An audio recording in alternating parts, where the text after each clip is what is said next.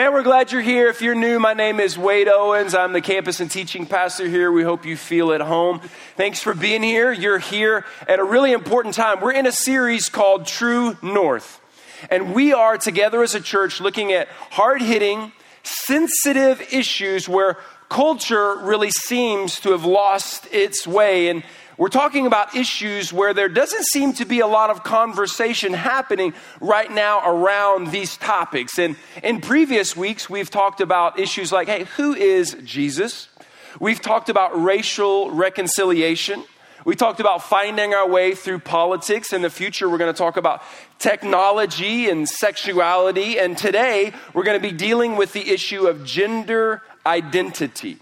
And just so you know, our church has eight campuses, and all of the campus pastors come together every year, together with our senior pastor, Mike Glenn, and we lay out series for an entire year. What is the Lord leading us to teach and preach on to our churches? And as we look at this series in particular, and we think about some of the sensitive things that we're going to talk about even today, either Mike Glenn and the other campus pastors really trust one another to deal with these sensitive topics with care and biblical accuracy and attention and detail, or Mike Glenn just wants us to walk a plank in front of y'all, you know.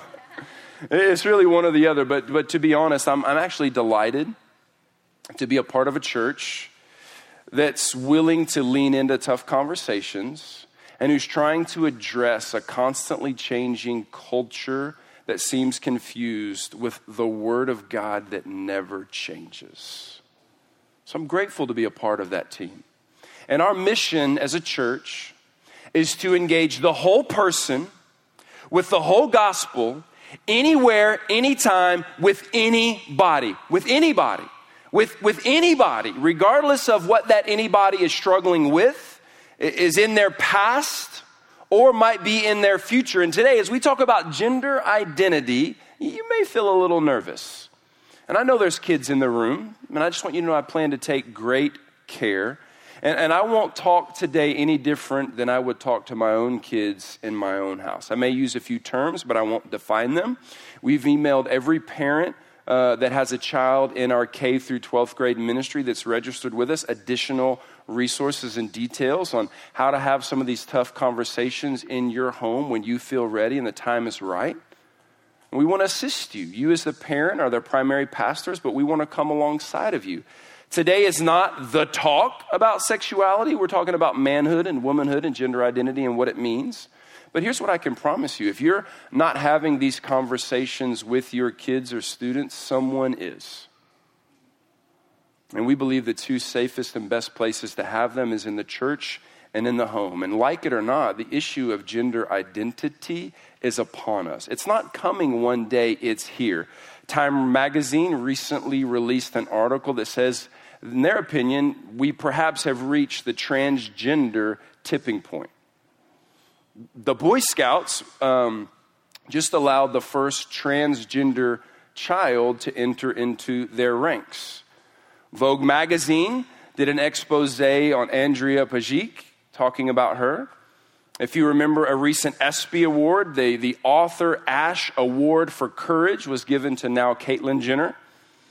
In Australia, we now have, or Australia has now named the first transgender priest. National Geographic recently gave two issues discussing the gender revolution. If you go on Facebook, now there are 71, 71 different gender options that you can choose. So the issue of gender identity is here. And you may be wondering, Wade, is it's probably just mainstream media how big of a deal is it really in our culture? How big is gender dysphoria? Well, again, I tell you every week, I love it when you ask questions I'm prepared to answer. Statistically, 0.003% of our culture struggles with gender dysphoria. How much is that? Great question. That's approximately 700,000 people in the United States that have self identified as struggling with gender dysphoria. And most would say the number is actually much higher than that because once a person self identifies, there is a much higher rate of depression and suicide for those who disclose their struggle. Because here's what's true historically, both families and the church families have often responded in both helpful and hurtful ways. And you and I are often quite okay with people who sin, just as long as their sin isn't different than ours. But 100% of us who are followers of Jesus and who call the church at Nolensville home, we are responsible to engage the whole person with the whole gospel anywhere, anytime, and with anybody. So, not just a percentage of the world. No, we engage anybody. And everybody who's alive on planet Earth bears the image of God and is valuable to Jesus. Therefore, everybody and anybody we encounter should be valuable to us because they matter to Jesus. And 100% of you in this room and those who will listen to this podcast are responsible for having a compelling reason inside your heart for the hope that Jesus has given you. When we're approached to give a reason for our faith. And so we don't respond with snickers or disparaging remarks, but we respond as we'll see today in the way Jesus responds. Because it's not a perhaps one day these things will be in front of us, it's today.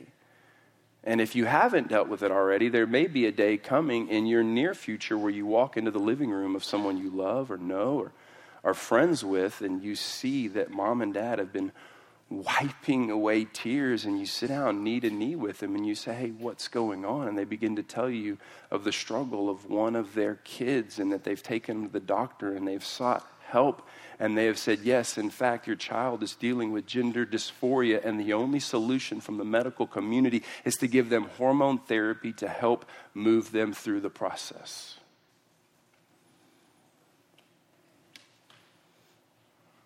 We are in confused and disorienting times. And what we see is, hey, how, how, do I stay in relationship with that family? How do I love them really, really well? How do I love them really well and at the same time point them to Jesus? Because remember, we're in a series called True North, and we said week one, our true north is God's Word, it's Christ Himself. We're calibrated to Him, so we look to Him. So, how, church, do we do that in these moments? I'm glad you asked. God's Word gives us the answers. We're going to be in the book of John, chapter 1. I invite you to stand with me out of honor of reading God's Word. John, chapter 1. I'm going to read verses 9 through 14. All of this is talking about Jesus. The Bible says the true light that gives light to everyone was coming into the world. That's referring to Christ's coming into the world. He was in the world, and the world was created through him, and yet the world did not recognize him. He came to his own, and his own people did not receive him. But to all who did receive him, he gave them the right to be children of God. To those who believe in his name, who were born not of natural descent, nor of the will of God of flesh, but of the will of, not of the will of man, but of God. Verse 14 The word became flesh. That means Jesus came to earth he dwelt among us. We observed his glory. The glory is the one and only Son from the Father, full of grace and truth. The Word became flesh and dwelt among us. We observed his glory. The glory is the one and only Son from the Father, full of grace and truth. So, God, today I pray that we would be people full of both truth and grace, kindness and conviction. We want to follow your model, your path, your way as we seek out your best as we live in these days and point people to Jesus and love them well. It's in his name we pray. Amen. You be seated. So, Jesus, the one that's talked about in this passage, he's the second member of the Trinity. He's God's Son. He's fully God. He comes to earth. That's what it means that the Word became flesh and dwelt among us. Jesus came to earth. He was the living, breathing image of God the Father. And Jesus comes with his compass pointed towards the kingdom of God, the polarity and the magnetic field of God's glory and God's majesty. And the Word became flesh and dwelt among us. We saw His glory, God's glory, the glory of the one and only Son who came from the Father. Jesus came to do God's will. And then it says He came full of both grace and truth. He entered into a world that hated him and rebelled against him, but he came to do the will of God full of grace and truth. And we, as followers of Jesus, we also bear the image of God. And we're called to follow the will of God. And we're called to follow it out with both grace and truth, kindness and conviction. And that's honestly what the world is looking for. They're looking for, would someone tell me a truth that I can bet my life on, something I can bank my eternity on, that I can anchor my soul to? Give me that truth. I want it. But they're looking for kindness and grace that leads them to that point. And you and I, the church, we're to incarnate, live out God's word with grace and truth to others. And quite often, you and I are the only scriptures that other people are reading, and we're the only worship songs that they see being sung. And we unapologetically say, hey, we are people of God's Word. And as we look at God's Word and we try to answer the question of gender identity, uh, the Word of God says that gender was created by God to display the glory and goodness of God. From the very beginning, it was God's design in creating the universe to create gender. In Genesis chapter 1, verse 27, the Bible says, So God created man in his own image. He created for them the image of God, in the image of God. He created them both male and female. In the very beginning, the book of Genesis, the Bible says gender was God's idea, and He created us with specific genders, male and female, so that we could display the glory of His Son, Jesus. Because later, when you get into the book of Ephesians, Paul quotes back that Genesis text and he says, Hey, for this reason, a man's going to leave his father and his mother be joined together, and the two become one flesh, talking about marriage. And then he references uh, Genesis. He said, This mystery is profound because what I'm saying refers to Christ and the church. So, from the very beginning, listen, gender was designed to display the uniqueness and the glory and goodness of God, specifically to paint a picture of God's relationship with his church. When God created Adam and Eve, and Jesus left heaven to come and rescue us, and he got to earth, God didn't look around and go, oh, hey, wait, wait, wait, wait, wait a minute here. Angels, come here, look around. You see, you see man, you see woman, you, you see marriage. That's going to be a great analogy for my son's death and salvation, man and woman. I'll describe what Jesus did uh, like, like a husband dying for his bride. I'll, I'll do that. That's not how it happened. God didn't look and see that gender was a good way to display his glory. He created it on purpose that way. It was from the moment of time, God said, This is on purpose man, woman. And then you look into Revelation, you see the bride of Christ, the church, being reunited with her husband at the wedding supper of the Lamb. It's again this idea that, hey, gender was designed to display the glory and goodness of God. And as we talk about gender and we talk about identity, God's word gives us the perfect design. He created them male and He created them female. And you and I and the world can't just choose what spots of the Bible we want to say are true or that we choose to believe. And when people come up to me and they say, hey, wait, only spots of the Bible are true and inspired, I always wonder, well, how is it that you then are able to spot what spots are inspired or true? Like, how do you know which ones are true and which ones aren't? But the Bible self proclaims all of it is true from cover to cover. And we, we say, Jesus, I'll follow it.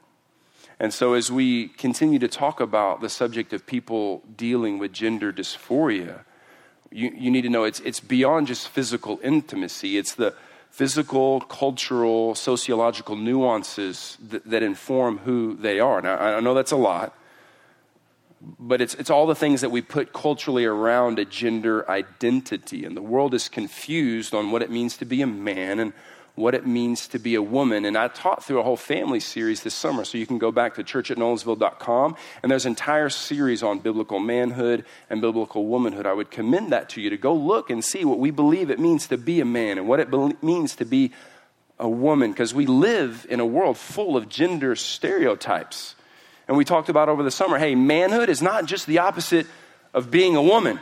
It's not that, hey, you know, my wife takes care of the house. I don't have to do that. My wife takes care of the kids. I don't need to do that. I know most of their names. That's good enough. My wife is affectionate with the kids. I don't need to cuddle at all. I'm a man. I'm in charge. I make noises. I played football. I chest bump. I can punch hard. Ha ha. Takes a little bit more than that to be a man. If you're familiar with the story in Genesis 25, when Isaac was uh, about to pass on the blessing to one of his two sons, Jacob, do you remember the other one's name? Esau. How was uh, Esau described? Burly, hairy, hunter, eat meat. Who, who got the blessing, Jacob or Esau? Jacob. How was Jacob described in the Bible? Well, he liked to live in tents where it was safe and where it was cool. And he liked to cook and hang out with his mama. But the Bible says he was every bit as much of a man as Esau was. He followed God's will. We, we can't look at gender stereotypes to understand manhood and womanhood. Because if you do that, then you think womanhood is pictured as culturally defined beauty be passive, stay in the kitchen, and don't have any part in changing the world with us men. And I would say, no, no, no, that's not true either. No way. Go back and look at Judges chapter 4 and look at Deborah, who was a female in a male patriarchal society, and she assumed two roles that were historically reserved for men, and that was both judge and military leader, both with God's blessing and command. She broke all sorts of gender stereotypes. Because gender stereotypes are just that gender stereotypes. So, as we talk about gender identity, don't, let's don't fall on the wrong ditch. I'm a man, and I'm honored to be a man. And, and I'm grateful that in my maleness that I get to display God's glory and goodness at my home and with my family and in our community. But, but don't tell my wife we shouldn't break some gender stereotypes like, hey, Wade doesn't need to cook, Wade doesn't need to clean, Wade doesn't need to help with the kids because she will respond in her gentle, submissive spirit. If Jesus washed the disciples' feet, he can at least wash the kids. We often use outdated gender stereotypes that origins are found in the Industrial Revolution, where men went off to factories and women did indeed stay at home. But, but go back to pioneer days and tell a pioneer family that a woman doesn't need to work or that a man doesn't need to help with the kids. But we were created male and female on purpose with a purpose for God's glory. And as we talk about a series, True North, we know that cultural labels are not what we're after. What we're after is God's Word. And no one is for my wife's thriving and femininity and her flourishing more than God. And no one is for me stepping into my purpose more than God is, so that I lead and love and sacrifice as God would. And gender was designed to display the glory and goodness of God. So the question then, church, is if we know what's true, what do we do when it gets outside of those bounds?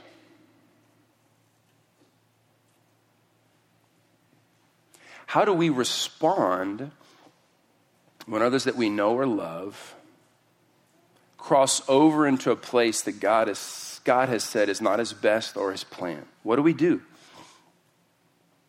How do we respond in that moment? Well, I want us to live out what Jesus said that he came full of both grace and truth. And when we walk into a room or we walk into a situation or when we meet others, our lives should illuminate God's word and we should bring both grace and truth into that moment. That's what I want for us. So now you're asking, how then do we do that? Again, y'all ask the best questions. So we have a grid for you, and I want you to look at it. We'll put it up here. We got a grid. And you'll find yourself somewhere on this grid. You see at the top high conviction and at the bottom low conviction. Conviction, it's a big word that just means something that I hold fast to and believe to be true in my life no matter what. So you either have high conviction, I've got a lot of that. Low conviction, I got a little bit of that. And then you have high kindness over here, and you've got low kindness over there. And so I just want to walk through that, and everybody in here is going to find yourself somewhere on the grid. And at the end of this, we're going to show you where you should land as a follower of Jesus, living out grace and truth on this grid. And let's start just by high kindness. How many of y'all in here think you're kind? Really kind? High kindness? Yeah, I'm going to start with y'all because y'all normally don't fight back, okay? Just kidding. Just kidding. Um, so if you take high kindness, but you pair it with low conviction, what you get is enabling others. You have high kindness, but you pair it with low conviction. The best that you're ever going to do for anyone else is just enable them. Your high kindness leads you to loving others really, really well, loving them all the way through their situation. But coupled with a low conviction, you have very few truths that you want to hold fast to.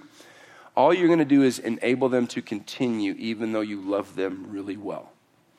Because people that land in this category think that Conviction equals condemnation. And scriptures that you would love to quote would be judge not lest you be what? And God's kindness leads us to repentance. Or you might quote what you thought were words of Jesus that, hey, in love, there is no wrong. Sounds like Jesus, but in fact, those were some of the last words of Charles Manson. So we want to avoid coupling high kindness with low conviction because all we do is enable others to walk in things that both hurt them and hurt others. So, what about moving around? What if we have low conviction, but, but we couple it with low kindness? All you're going to do at that point is just endure and you respond from a posture hey, the world is spinning out of control. The world is a tough place. Let's just lock our doors, stay inside, and have our own little huddles because it's safe in here.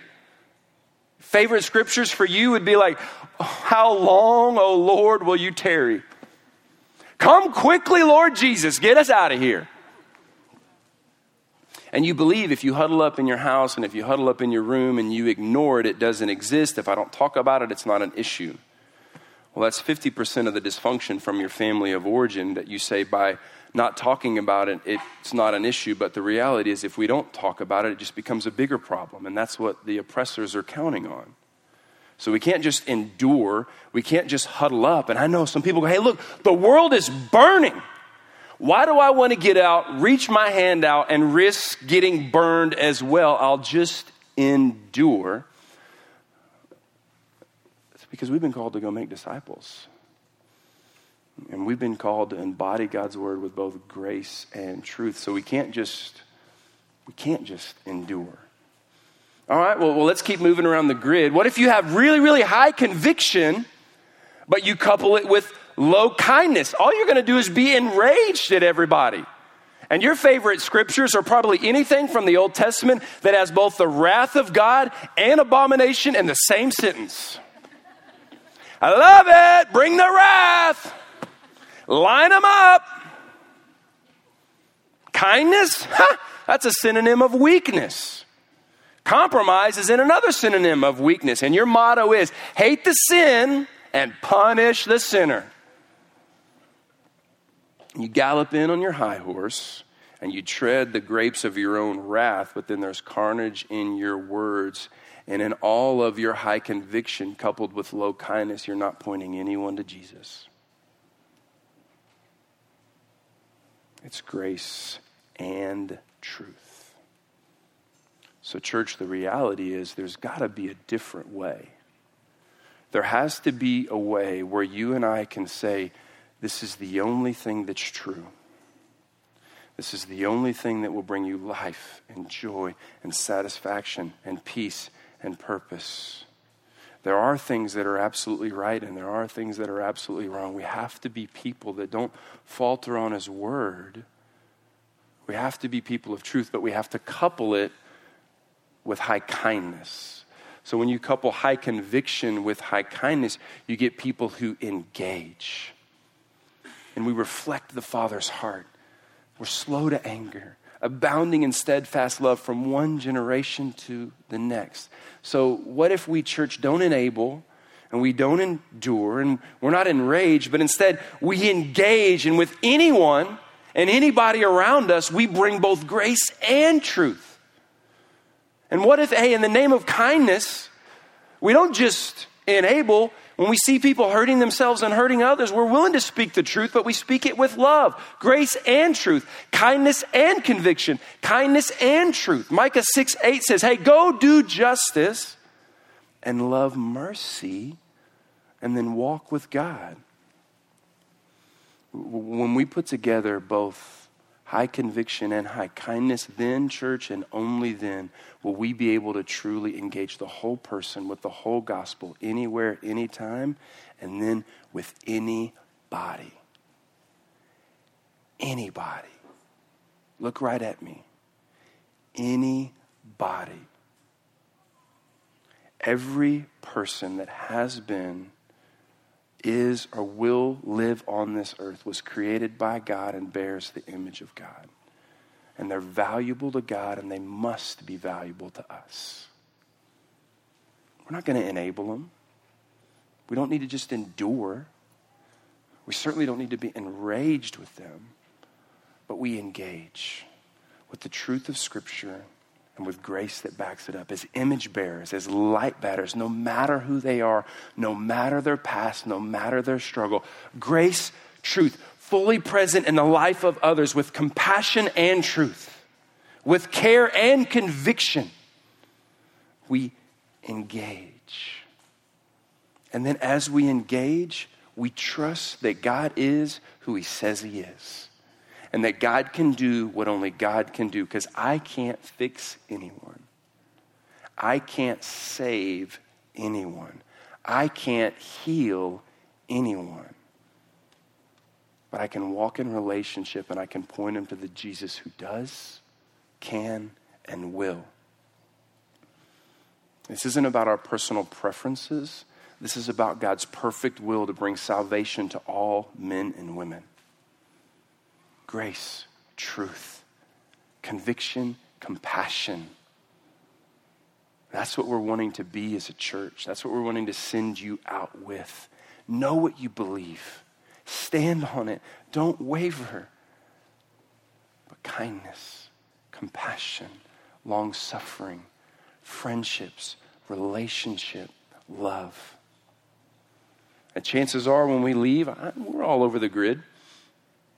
You may leave and want to do that, but here's what I know muscle memory is a real deal. I was an athlete, and the reason why we did certain drills day after day after day after day after day after day after day, so that when you get into the game in that moment, muscle memory kicks in, right? So some of us, if we're in other places on the grid, when you leave, muscle memory might just kick in. And you may say, I've always been that way. I was raised that way. I've been trained that way. That's all I've ever known. Listen to me. 99% of every behavior you have at some point in your life was learned. Which means if it was a learned behavior, it can be unlearned and you can learn a better way. So let's don't fall back with, hey, I was raised that way. Following God's will isn't easy, but it's best. And here's really what's at stake Look around at what God is already doing in this church, and we're a few months old. You're the second of two services. And we're a few months old. We got a brand new building that's about to be open. And everyone tells us 40, 60% more people will come as soon as we open those doors. We will be a very, very large church day one. We already are. A lot of great things happening, a lot of excitement, new life, great things are happening. But, but here's what's at stake. If, we don't choose the right mission, we don't stay focused on the right priorities, and we don't engage, then in 10 years from now, 15 years from now, when people drive by that building, what they'll do is they'll, they'll talk about a group of people who, who used to live a certain way, who used to have certain priorities. But now it's just a building. Now it's just some program and some people who are kind of doing what they feel like is best in the moment used to be a place of life and kindness and conviction, but now it's just a building. Kind of an old whitewashed tomb. They lost their prophetic voice, they lost their pastoral care. They didn't want to lean into tough areas, they didn't want to love, they didn't want to reach people outside of their walls. Or we say, you know what? We're going to lean in. And we're going to engage the whole person with the whole gospel anywhere, anytime, and with anybody. Solidly rooted in what we believe, but also the most loving people you'll ever meet. High conviction, high compassion. Because the world is asking questions only Jesus can answer. And we have an enemy that wants to destroy. And one of the primary ways he does that, listen, is from within. He doesn't want us slow to anger. He wants us divided. He wants us in fractions. He doesn't want us slow to speak. He doesn't want us eager to listen. This isn't about personal preferences for the sake of the mission. This is about God's glory. And we're inviting you into that. So, what I want you to do as we get ready to close, think about what quadrant you're in. And it, it may not have to do with those around you with gender identity, but all of us. We have people around us who are lost and searching and broken and hurting. And what they need is a glorious picture of Jesus with grace and truth. Amen? So think about areas where you're, you're prone to enable or endure be enraged, but, but begin thinking about what would it take for me and my life and my sphere of influence to engage. Let's pray together for a minute.